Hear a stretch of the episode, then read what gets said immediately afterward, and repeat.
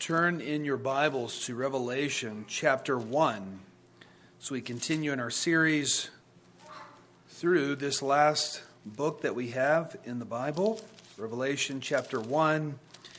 And we will look a second time, and for the last time, at verses 9 through 20. Next week, next, well, the next time we're in Revelation, we will move on to the second chapter.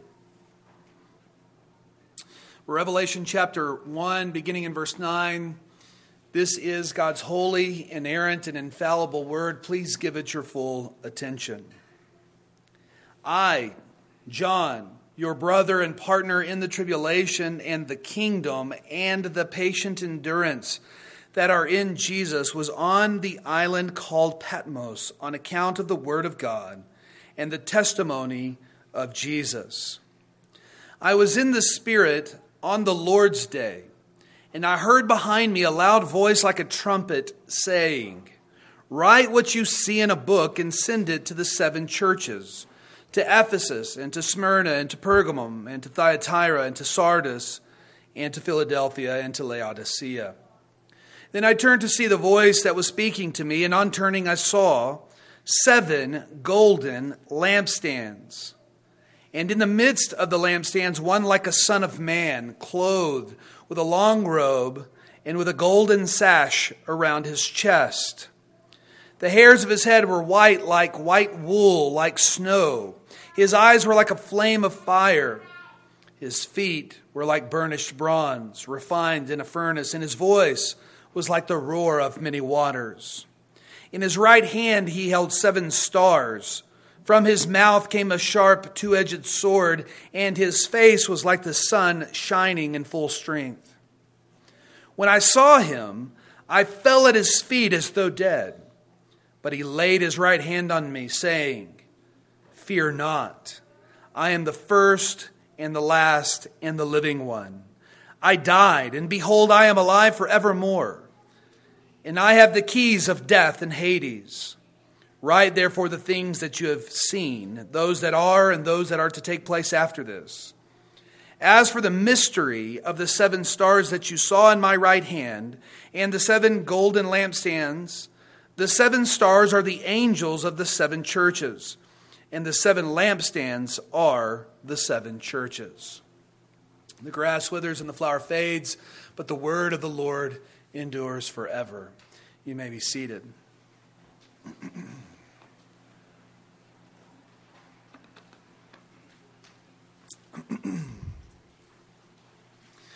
We're in the last book of the Bible, but in the first book of the Bible, and in the very first verse, we read In the beginning, God created the heavens and the earth.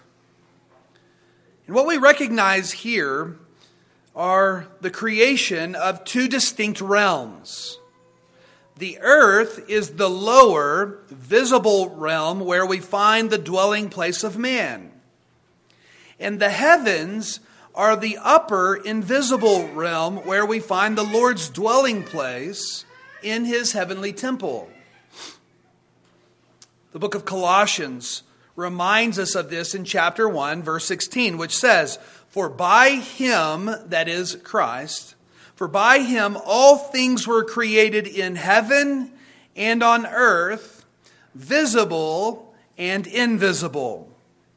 You see, in that verse, the visible creation corresponds to the earth, and the invisible creation with the, uh, is associated with the heavens. The invisible heavens are often spoken of in Scripture as the highest heavens, where God sits enthroned over his visible creation. Now, it's important to be aware of the other way that Scripture speaks of the invisible realm of heaven. It's invisible to us, it's a very real place, but presently invisible to our naked eyes. It is spoken of in John chapter 4 and elsewhere as the realm of the Spirit and truth the Shekinah Spirit has gloriously filled that realm with his presence. As an analogy to that, we might think of the way that the Shekinah glory spirit filled the tabernacle or filled the temple after each one was built by the Israelites. Well, in the very beginning, when God created the invisible heavens, it too was filled with the Shekinah spirit presence of God. And so the invisible heavens is the realm of the Spirit and truth. This is the realm to which John, the Apostle John, was referring when he said he was in the Spirit on the Lord's Day. This describes, beloved, new covenant worship. In the Old Covenant, the worship of, uh, of God was at an earthly tabernacle or temple, which was a copy. It was a copy of the invisible heavenly tabernacle or temple. And so Old Covenant worship was in copies, it was in a copy, and it was in the lower realm of earth and not in the upper realm of the Spirit. Not so with the new covenant worship. Since the resurrection and ascension of Christ, we now worship in truth, not in copy. And we worship in the upper realm of the Spirit and not in the lower realm of the earth. Of course, bodily, we are all here, but because we are united to our Savior who is in heaven, who is sitting at the right hand of God, our worship takes place there before his throne in the upper realm, in the realm of the Spirit. Jesus was raised from the dead on Sunday. He was raised up into that upper realm. And so we, in the new covenant, not only worship in the upper realm, in the realm of the Spirit, not only is our worship heavenly, in other words, but also we worship on Sunday and not on Saturday as God's people did in the Old Covenant. Again, Jesus was raised from the dead on Sunday, the first day of the week, and after that, the church began to call Sunday the Lord's Day. And so, John, the Apostle John, writing the book of Revelation, though exiled to the island of Patmos on account of his testimony to Jesus, was nevertheless worshiping in the realm of the Spirit on the Lord's day.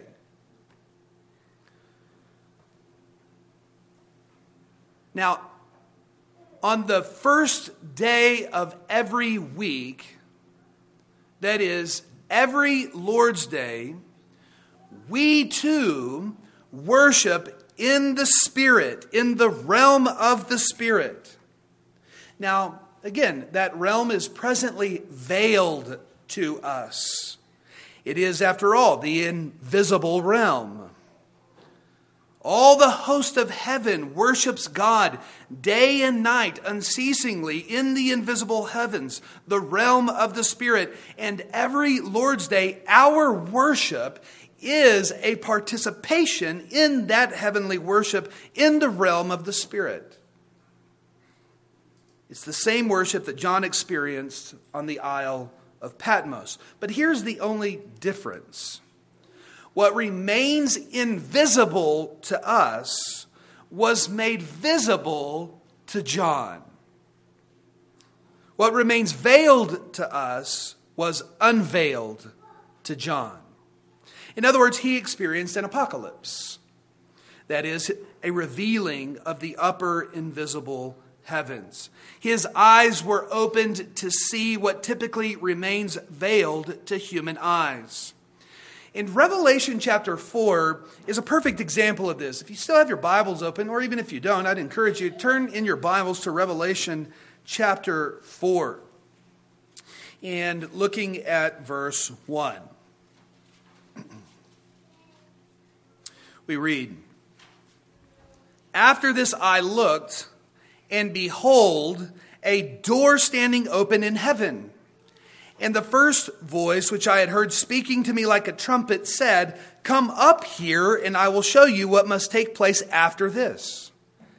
At once I was in the Spirit, and behold, a throne stood in heaven with one seated on the throne.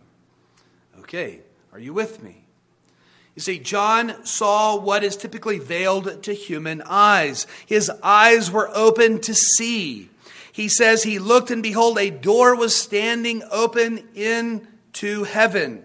He could see that with his eyes. And Christ spoke to him with a voice like a trumpet and said, Come up here. In other words, enter through that doorway. And I will show you what must take place after this. And once he entered that door, where was he?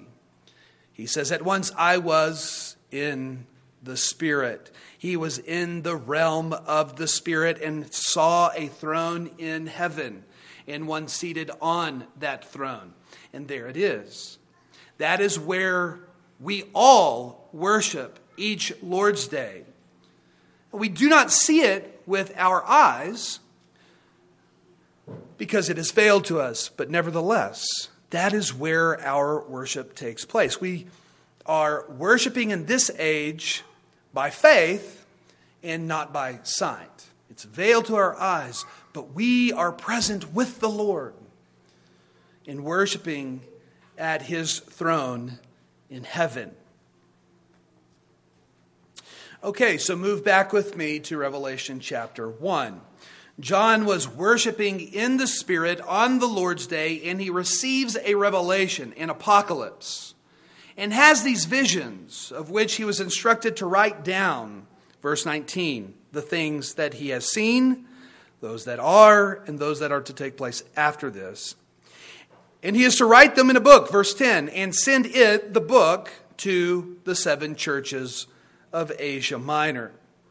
Now, we began discussing last week this first vision that John received in verses 9 through 20. And we focused on the description of the Son of Man, specifically his divine features, which, though initially terrifying to John, would have nevertheless brought him comfort. There were additional aspects to this vision which are extremely important for interpreting this vision as a whole.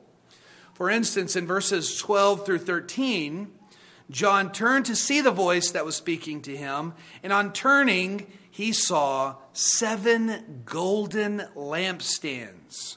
And in the midst of the lampstands, one like a son of man, clothed with a long robe and with a golden sash around his chest. And in verse 16, John records that the Son of Man held stars in his right hand. That Son of Man is the God man. It's a reference to the Messiah that initially comes in Daniel chapter 7. And so that's what immediately comes to the front of this vision, or immediately stands out to us, is this Son of Man figure. And he's wearing a long robe and a golden sash. And what are these but the priestly vestments, the high priestly vestments? Leviticus chapter 8, verse 7 tells of the ordination of Aaron, the high priest in the Old Testament, the very first high priest. And we are told that Moses put a sash around his waist and clothed him with a robe. And so, what John here is seeing in this vision is a picture of the resurrected and ascended Christ as the great high priest in heaven, who is in the midst of seven golden lampstands. Now, also in Leviticus, we are told in chapter 24, verses 1 through 4, that Israel was to bring Aaron olive oil that he might tend the lampstand, or the menorah as it's called in Hebrew, that he might tend this menorah, this lampstand that was in the tabernacle. And specifically, it says that Aaron, the high priest, was to arrange the lampstand from evening until morning before the Lord regularly. from evening to morning to make sure that the, the, the lights on the lamp do not burn out. And so, what John is seeing in this vision is Christ, our heavenly high priest, who is continuously tending lampstands, seven lampstands. Just as Aaron in the Old Testament would tend the lampstand in the tabernacle or the temple, later in the temple when it was built. Now, our passage informs us that what John was seeing was indeed symbolic. Jesus himself interprets portions of this vision in verse 20 and says, As for the mystery, okay, right there, the word mystery is a term that refers to the hidden meaning of something. In other words, it's an interpretation of a symbol and so the symbols here that he explains to us or gives us the meaning to are stars, which are held in Christ's right hand, and the, the lampstands. He says the seven stars are the angels of the seven churches, and the seven lampstands are the seven churches. Now, Some say that the angels here refer to the minister of each church, since the word angel in Greek literally means a messenger. And a minister is a messenger of sorts. And that's certainly possible, but I'm not quite convinced of that interpretation. I think it refers to literal angelic beings, which means that an angel is assigned to each of the seven churches. Now, we've already discussed in previous sermons that the number seven itself is symbolic. It's symbolic of completeness or wholeness. And so the seven churches actually represent the complete, the whole universal church throughout this age. And so the interpretation of the vision then is that each church throughout the world is assigned a heavenly being, an angel, and that the risen and glorified Christ is in heaven tending to the needs of all those churches. So this was not Christ's function only to those seven churches in Asia Minor. It's his role to the whole, complete church throughout this age. Christ, you see, is the glory in the midst of his lampstand churches. Now, the question is why are the churches being symbolized as lampstands? To answer that question, it would help to know the Old Testament background of the lampstand or of the menorah. And here I think Meredith Kline has been especially helpful. He writes, Lit each evening to burn throughout the night, the menorah in the holy place of the tabernacle was a light shining in the darkness. End quote. Now, if the lampstands refer to the church, then this means that Christ tends to the church in order to keep them shining in the darkness of this world. To be a light for Christ in the darkness of this world means that we are to bear testimony to Christ in the gospel. That was one of the main themes that we drew out of the earlier sermons was bearing witness. To be a testimony. It comes from that word, martureo. You remember to be a martyr, that is, to bear testimony, even unto death if necessary, or all the way to our deaths.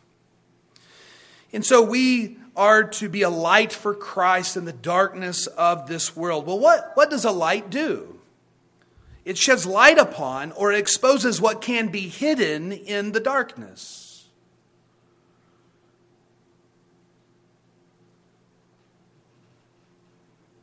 It means to bear witness, then, or to be a testimony to the truth of the gospel in the midst of the tribulation that we find in this age in the darkness of this age.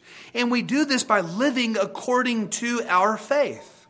And so, in the vision, Christ, the heavenly high priest, is tending or caring for the churches so that their light bearing witness does not go out. Therefore, the light of our lampstand is our witness to Christ in the age of tribulation, or as Paul calls it, in this present evil age. In the book of Galatians. Now, in the next two chapters of Revelation, chapters 2 and 3, Christ is going to exhort the seven churches to remain faithful, and in some cases, even to repent of certain sins. For example, in chapter 2, verse 5, he tells the church at Ephesus, Remember, therefore, from where you have fallen, repent and do the works you did at first. If not, I will come to you and listen and remove your lampstand from its place unless you repent. Now, in certain ways, the light at the church in Ephesus was starting to burn dimly. And so he was calling them to repent. They were believing the truth, but their works, their deeds, were not lining up always with their beliefs. And true faith is not a dead faith, but a lively faith. Faith without works is a dead faith. Now, Ephesus did not have a dead faith at this point, but Christ, tending to their lamp, warns them to repent and to do the works that they did at first or else he would remove the lampstand. And we know from church history that Ephesus did repent, at least initially, because the church was very strong there for the next few centuries. Now, if the seven churches of Asia Minor are really symbolic of the whole church, then that is really a warning to the whole church throughout this age, and not just to Ephesus.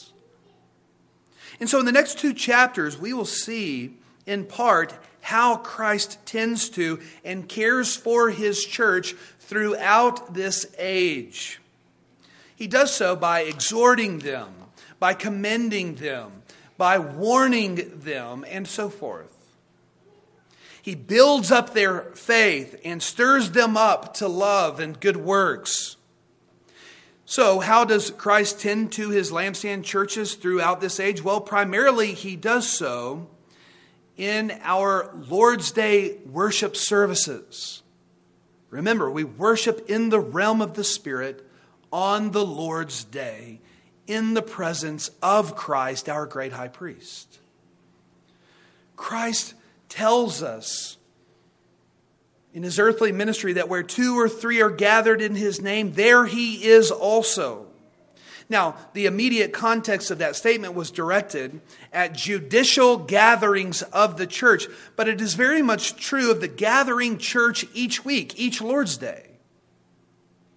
In each Lord's Day worship service, he speaks to us through the call to worship, through the reading of the law through the pronouncement of our pardon, through the reading and preaching of His Word, and through the blessing in the benediction. And in return, we respond by singing praises, in confessing our sins, in prayer, and in confession of our faith. You see, part of our witness bearing is in our weekly attendance at Lord's Day worship services.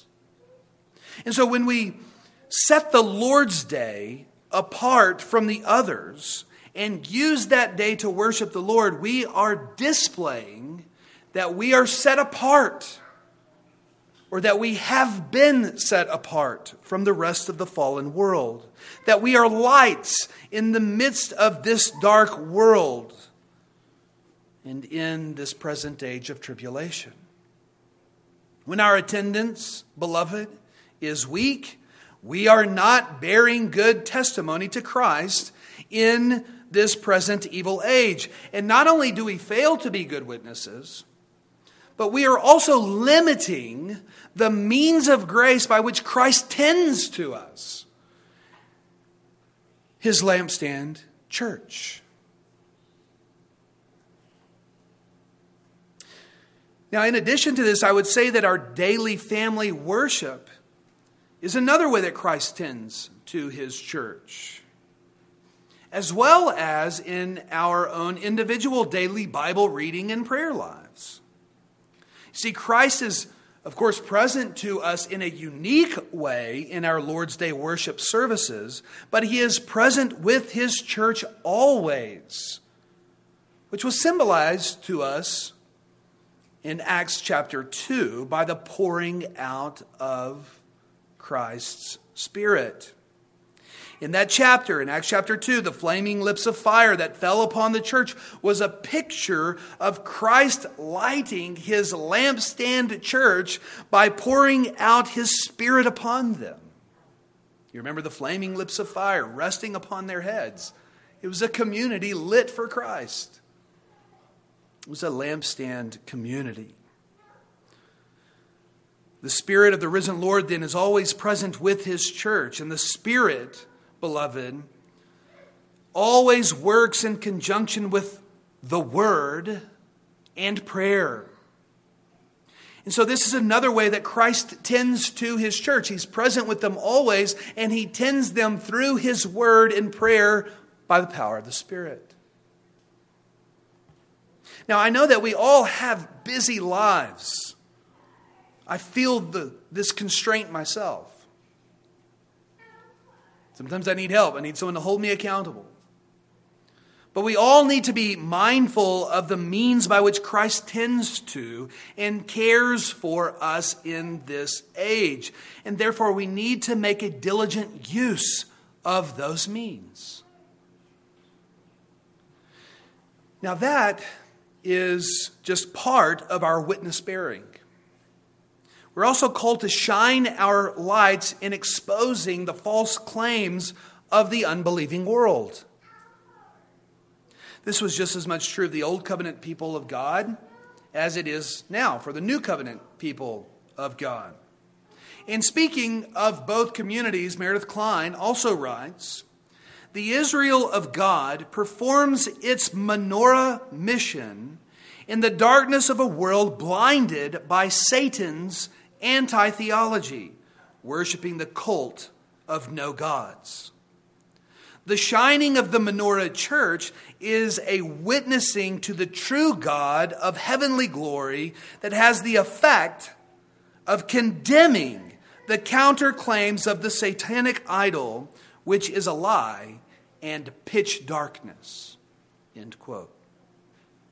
In other words, Kline is saying that the church is to shine their lights by speaking the truth of God's word over against the lies that are proclaimed by those who still dwell in the kingdom of darkness. Now, it's important to understand that our lampstand mission is not just to expose the falseness of the unbelieving, unbelieving world's claims, but to lead them to the truth of the gospel. You see, the light that shines forth from us should be a lamp that shines the way to true life. Christ says in John chapter 8, verse 12, I am the light of the world. He that follows me shall not walk in darkness, but shall have the light of life. Beloved, Christ is the true light, but He is fashioning us in His image so that we might reflect His light in our witness bearing. He is the glory in our midst. Reflecting His light in this dark world, we must point people to the only way of true eternal life. where the lampstand was placed in the tabernacle actually helps very much to symbolize this in the Old Testament. You see, the lampstand was placed between the altar of sacrifice in the courtyard and the mercy seat in the most holy place, directly in the middle of those two things. You see, it lit the way from the place of sacrifice to the dwelling place of God in the tabernacle. It lit the way to the dwelling place of God, who is the source of all life. And this is illustrated even better with the building of Israel's temple. You see, when God instructed Solomon with how to build that temple, he had him place 10, not just one, but 10 lampstands, which were arranged in two rows, five on each side. And they formed then a passageway, again, from the altar of sacrifice to the dwelling place of God in the most holy place behind the veil. And so the symbolism is that as the reflectors of Christ's light, we are to show people the way to true life by guiding them from Christ's sacrifice on the cross to the way of eternal life in the most holy place of heaven itself.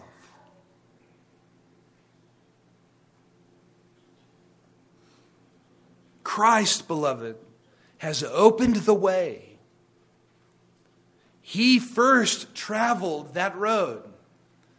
The road from Golgotha, the road from Mount Calvary, all the way to Mount Zion in heaven. In our lights, reflect his glory and show forth the path that he has opened for us. He laid down his life so that we might have the forgiveness of our sins. We confessed our sins earlier in the service. Every one of us has broken God's law, and there was no path to him through the law because we are all sinners, but Christ perfectly obeyed that law and laid down his life that we might have the forgiveness of our sins. He endured the punishment that we deserve for breaking those laws. And he opened up a way so that by faith in him, we might have forgiveness and eternal life and now reflect his glory and worship him. And someday dwell with him forever in heaven. And so, as we bear witness to Christ, that is, as we shine our lights in the darkness of this world, we are to light the way through our words and deeds to the way of eternal life, which is, beloved, the way of the cross. To Him be all praise and glory now and forevermore. Amen. Let us pray. Our most gracious God, we thank you for the mercy and grace you have given to us in Jesus Christ. For though we deserve to be condemned,